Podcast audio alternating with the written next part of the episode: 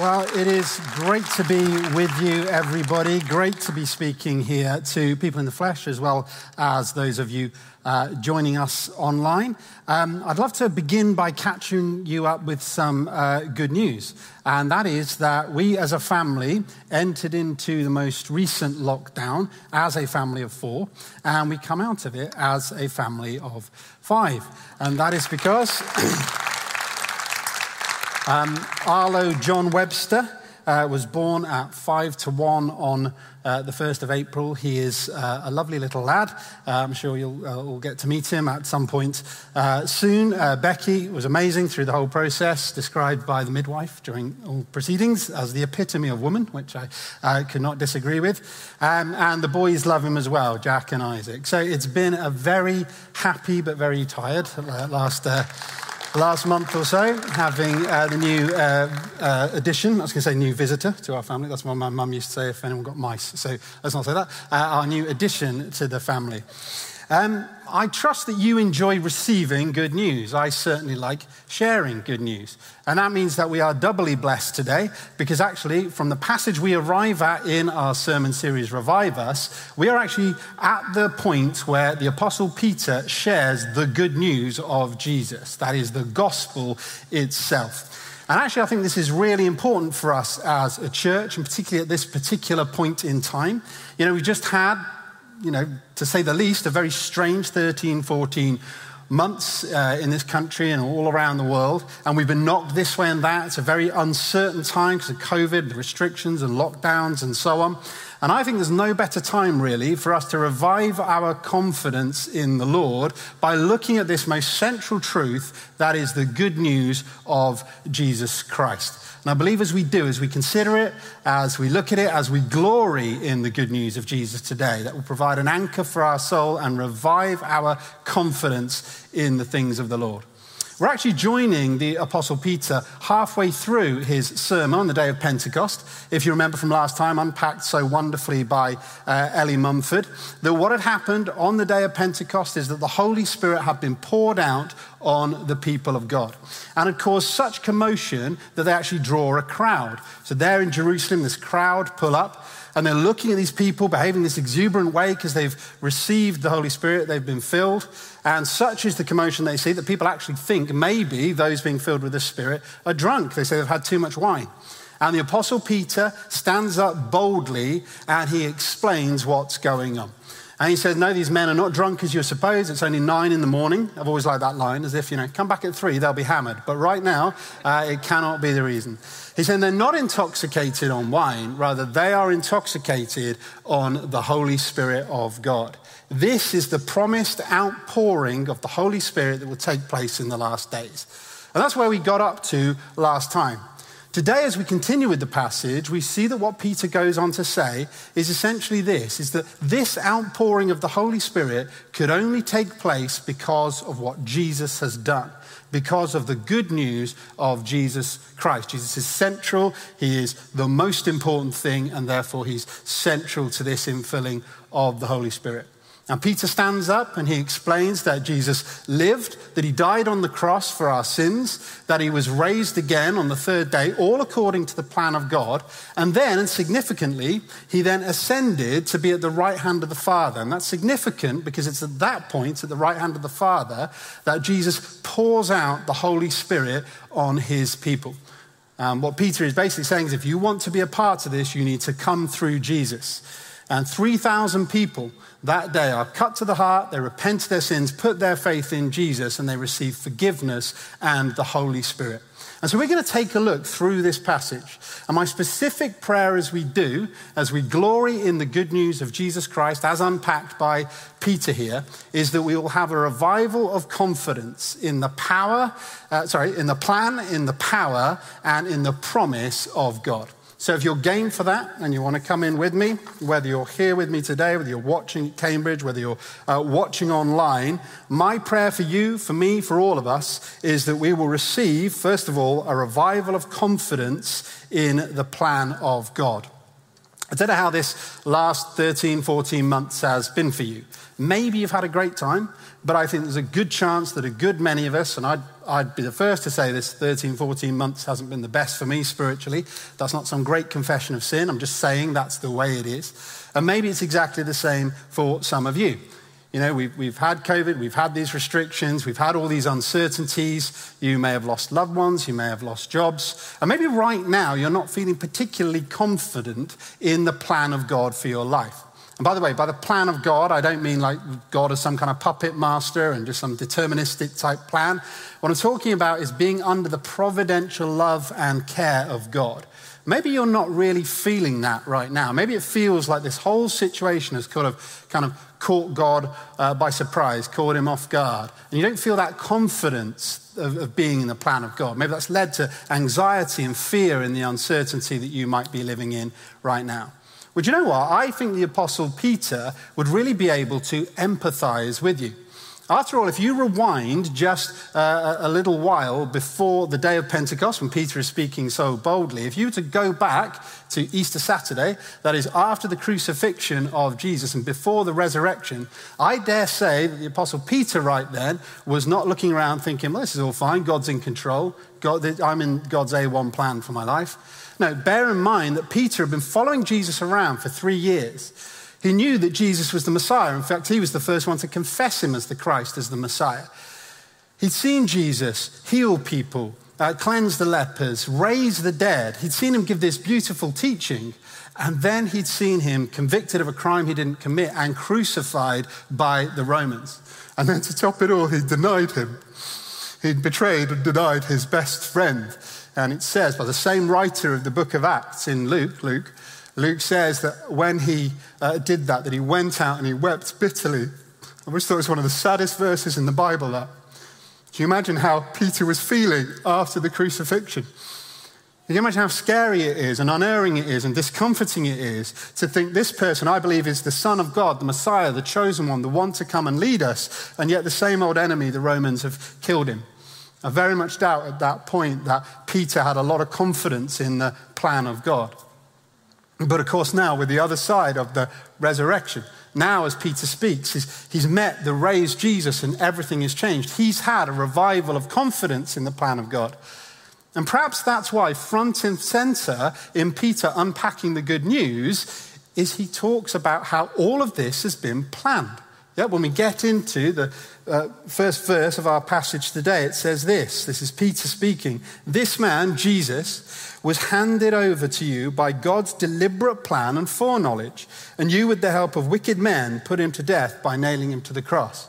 See that? The first thing he's trying to say, this hasn't caught God off guard, this hasn't caught him by surprise. No, it is the responsibility of those evil men. They take responsibility for what they did, but God is working through that and knew Jesus would be killed on the cross and used it to pay for your sins. They intended it for evil, but God intended it for good. He's saying here this has always been in God's plan. On top of that, he then goes on to say that the resurrection, by the way, wasn't plan B. Oh no, they've killed Jesus, better raise him from the dead. No, that was planned all along as well. And Peter does this in a very interesting way.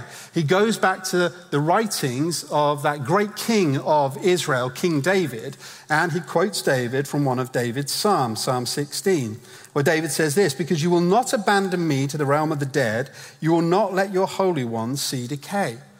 And the question here is well, who's David talking about? He's talking in the first person. So is he talking about himself? Is he saying he, when he dies, won't be, uh, stay in the realm of the dead? His body won't decay? Or is he prophetically pointing towards his great descendant, Jesus Christ, that true king of Israel? Is he the one that will be uh, not abandoned to the realm of the dead, whose body won't decay?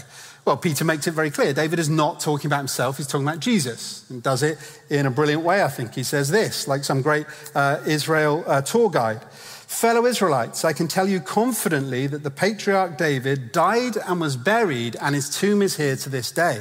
In other words, he's saying, and probably from where Peter is speaking around the temple grounds, actually, the shrine of David's not too far away in the old city of David. And, and Peter is basically probably gesturing as he speaks. No, David's not talking about himself. David didn't stay, um, uh, wasn't released for the realm of the dead. His body uh, decayed. You can go and see the bones right now if you want. You can go over there and see his grave. He's not talking about himself. David was prophesying almost a millennium before that somebody will be raised from the dead, and that Holy One is Jesus. So God knew about Good Friday and God knew about Easter Sunday. And then you can look in your own time, but Peter goes on to make a similar point about the ascension as well. In other words, he's saying all of this has been planned beforehand. Now, again, this can get our brains whirring. It can make us a bit confused when we start thinking about how does this work? How is it that God can, on the one hand, hold people accountable for the evil that they commit, or be not responsible for the things that go wrong in just a sinful, fallen world, but on the other hand, can work it to his own good. Okay? But that is what the Bible teaches. And my advice to you would be this don't let it confuse you, let it comfort you. The reason Peter is doing this is not to bring confusion, but rather is to revive our confidence in the plan of God to let us know that whatever is going on, that actually God is still on the throne, God is still in charge, God has not been caught out by this, God still loves you, He cares for you, and He wants the best for you. And you might be looking and saying, Tom, you don't know my situation, you don't know the things that have gone on for me in the last year. And I want to say that just as the Apostle Peter could empathize with you, so can I. You know, go into detail, but we've had significant loss over this period. And I don't want to be too crass as just to say, oh, don't worry about it. it's all in God's plan. You know, tap you on the shoulder and say everything will be okay. But what I do want to say is this imagine being in Peter's position. There is no way you could have thought that God was uh, in that and loving him and about to see it through and bring it to good. And I believe whatever you're facing, God can turn it around for good. If you're in a kind of Good Friday situation right now, there's an Easter Sunday coming. And can I say that even if it doesn't come in this life, let me remind you that the plan of God for your life, it doesn't stop at the grave. After that, there will be a day when He'll give you a brand new resurrection body. You'll live in a, a new heavens and a new earth, a far better existence than this, one that uh, lasts forever, that's unaffected by job loss, by cancer, by COVID, by anything else. So let me help you. Let's, let's pray to the Lord that He might revive our confidence in the plan of God today. Secondly, I pray specifically that through this message and considering this good news, we will see a revival of confidence in the power of God today. Look at Acts chapter 1. This is after the resurrection and before Jesus has ascended to be with the Father. Look at how Jesus describes the day of Pentecost and the outpouring of the Holy Spirit. Jesus says this But you will receive power when the Holy Spirit comes on you. Notice that he's describing this day of Pentecost, the outpouring of the Holy Spirit, as an outpouring of power. And indeed, that's what we see. From the day of Pentecost onwards, we see the power of God go out. First place we see it is actually in Peter himself. Peter is this broken man after the crucifixion who's denied his friend and Lord, who's scared along with all the other disciples, all the other followers of Jesus, doesn't want to be caught like Jesus was caught, and so on. And then, after meeting the resurrected Jesus, and I believe incredibly significantly, after being filled with the Holy Spirit, he's not denying Jesus, he's proclaiming Jesus to a crowd of thousands. That's the power of the Holy Spirit. I remember when I first became a Christian, I remember the first person I told, uh, other than sort of family and so on, um, that I'd become a Christian was my mate Dave, uh, who was in London. And I remember phoning him. I can still remember being on the phone in, in the kitchen. And I can remember that my hand was shaking and my voice was trembling. And I was feeling that kind of uh, sort of red hot feeling you get when you're a bit embarrassed because I was telling him that, and it just didn't seem the kind of things me and Dave normally talked about. It was very, but you know what? I can't recognize myself when I think back about that conversation. I can't think why I would have felt like that. And you know why? That's because that was the very last time I ever shared with anyone that I was a Christian before I was baptized with the Holy Spirit, before I was filled with the Holy Spirit. Once I was filled with the Holy Spirit, I've never had a problem since that day telling people I'm a Christian, witnessing uh, as a Christian, sharing my faith, not claiming to be the next Billy Graham or Reinhard Bonnke or anything like that. But I can say this that I've experienced what Peter experienced here, and I hope you experience the same that when you're filled with the Holy Spirit, you get a boldness to share your faith. The second place we see the power of the Holy Spirit here is we see it in the crowd. It tells us in verse 41 those who accepted the message were baptized, and about 3,000 were added to their number that day. Now, the Apostle Peter wasn't like some kind of Cicero character in the ancient world, you know, known for his great oratory. He was by trade a fisherman. You know, he'd have been able to speak and talk and, you know, write and all that kind of stuff, but it wouldn't have been his thing necessarily.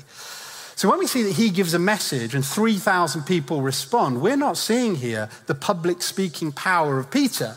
What we're seeing here is the power of the Holy Spirit to convict and convert people to the Lord.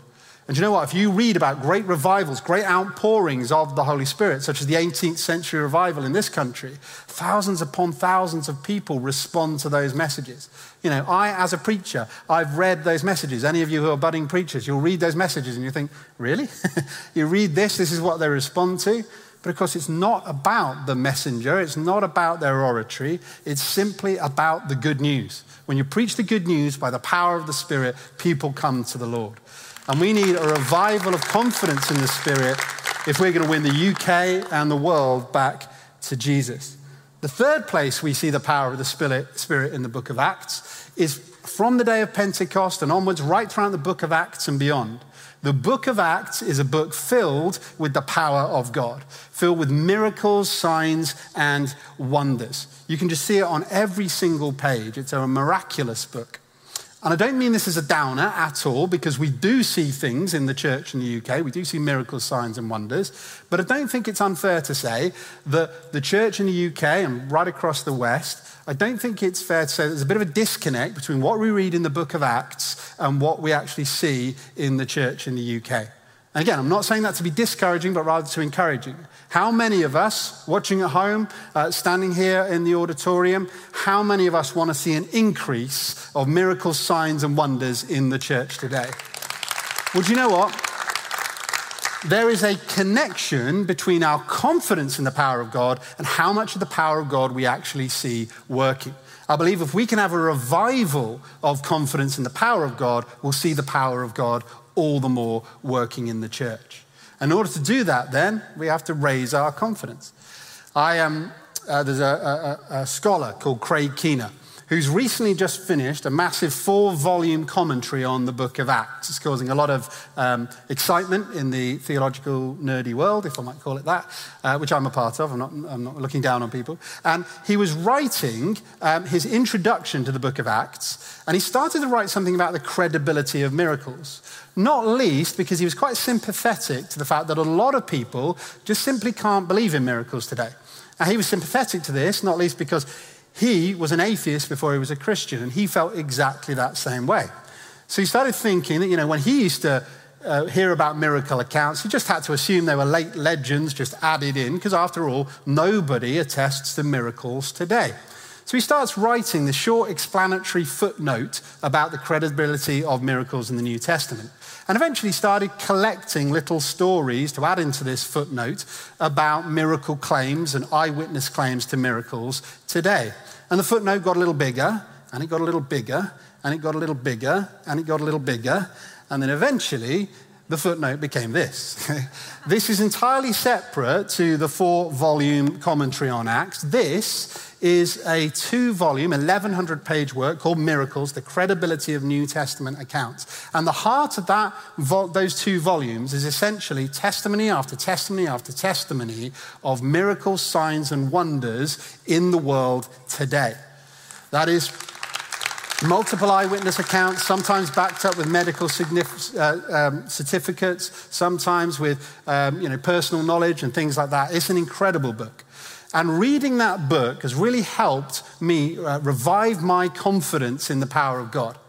And not only that, I believe it really starts to sort of prick at this bubble a lot of people have, which is that they don't believe in the miraculous today. But I, have come to this conclusion that people don't believe in the miraculous in the West, not because they've looked for the evidence and not been able to find it, but simply because they don't believe in the miraculous. It is simply a sort of presupposition, just the way they think. But I, and the problem is, I think this has seeped into the church somewhat. So even as believers, sometimes we're a bit reticent to believe for that kind of stuff. We believe for forgiveness, we believe for sort of quiet uh, spiritual healing and things on the inside.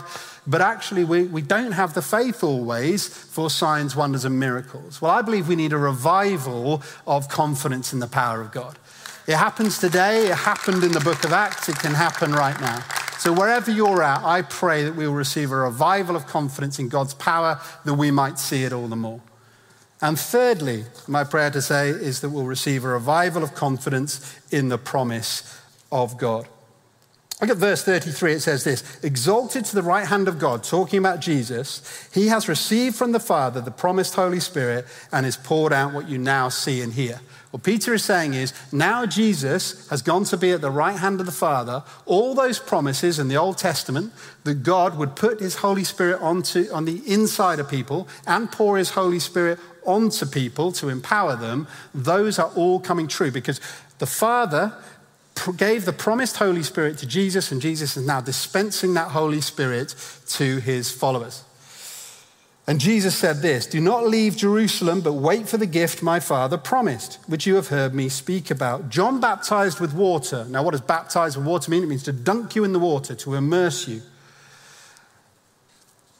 But in a few days, talking about Pentecost, you'll be baptized at the Holy Spirit.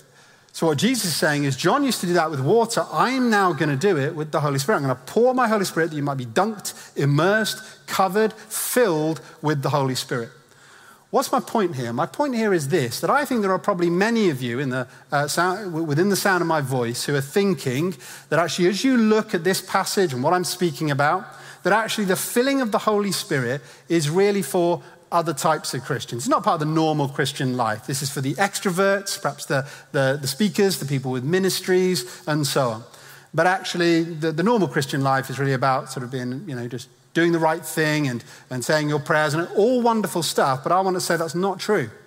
That actually, just as the forgiveness of sins purchased by Jesus on Good Friday and Easter Sunday is for everybody, but so is the ascension and the pouring out of the Holy Spirit. This is not something that God, as some kind of like, you know, mean boss, arbitrarily gives out to some people and not others, or picks out special people and non special people. No, this is not given out, but this is a promise of a loving Father who loves all his children and wants to pour out his Holy Spirit on all of us. So, in a moment, as we close, I'm going to ask you to respond, and I want to pray for a filling of the Holy Spirit for anybody who's never been filled with the Holy Spirit, or for a refilling of the Holy Spirit for anybody that, as to use uh, what Ellie was talking about last week, it was D.L. Moody's work, for anybody who's leaking, for any of us who need more of the Holy Spirit. So let me just say a short word of prayer to close, and then I'm going to ask you to respond. Heavenly Father, thank you for your promised Holy Spirit.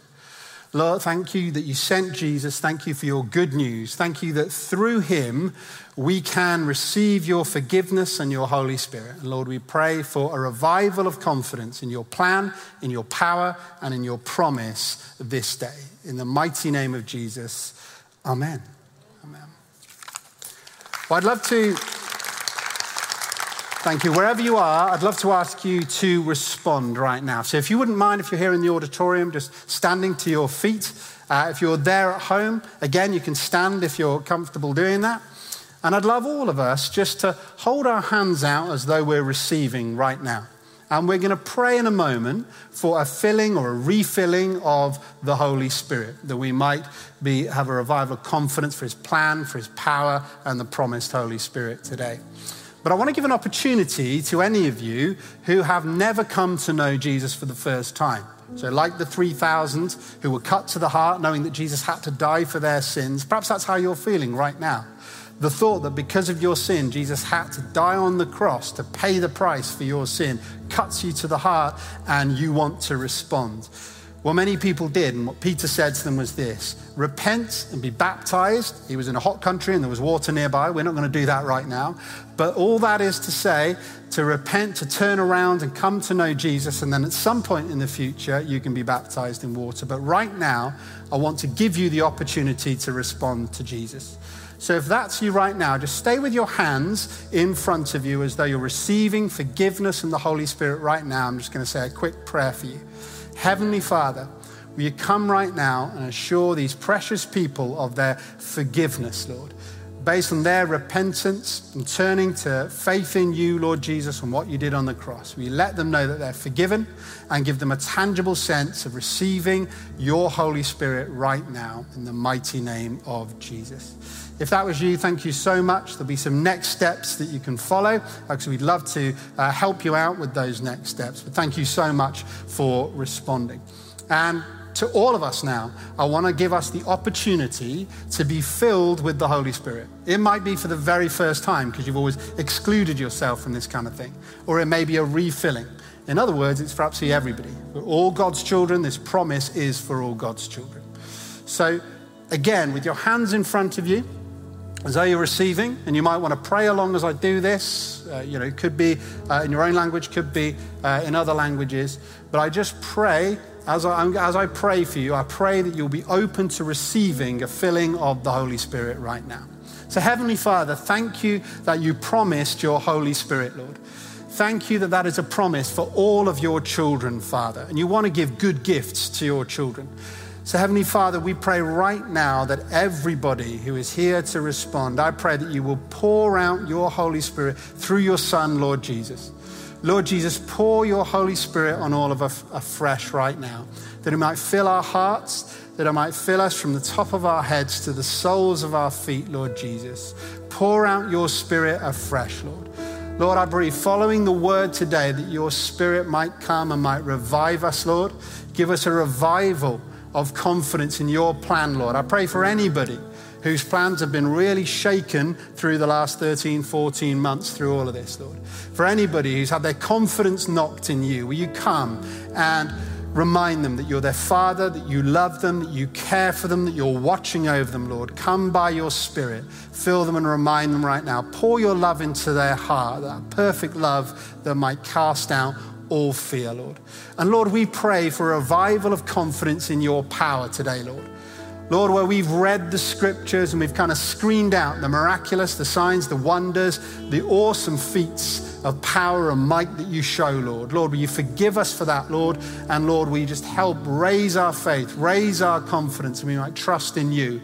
I pray for healing in this place, the healing power of the Lord Jesus by your Holy Spirit. If you need healing right now, why don't you just place your hand wherever it is you need healing, or place it on your heart if it's somewhere you don't want to uh, touch right now, or if you want to do it on behalf of somebody who needs healing. Heavenly Father, we pray for everybody responding for healing right now. Lord Jesus, pour your Holy Spirit afresh for signs, wonders, miraculous healings today, Lord, that things might change. And Lord, I just pray that you revive our confidence in your plan in your power and in your promises today, Lord Jesus. Lord Jesus, come be with us by your Spirit that we might love you all the more. And we ask these things in your mighty name. Amen. Amen. Thank you so much for joining us this morning, everybody. God bless you.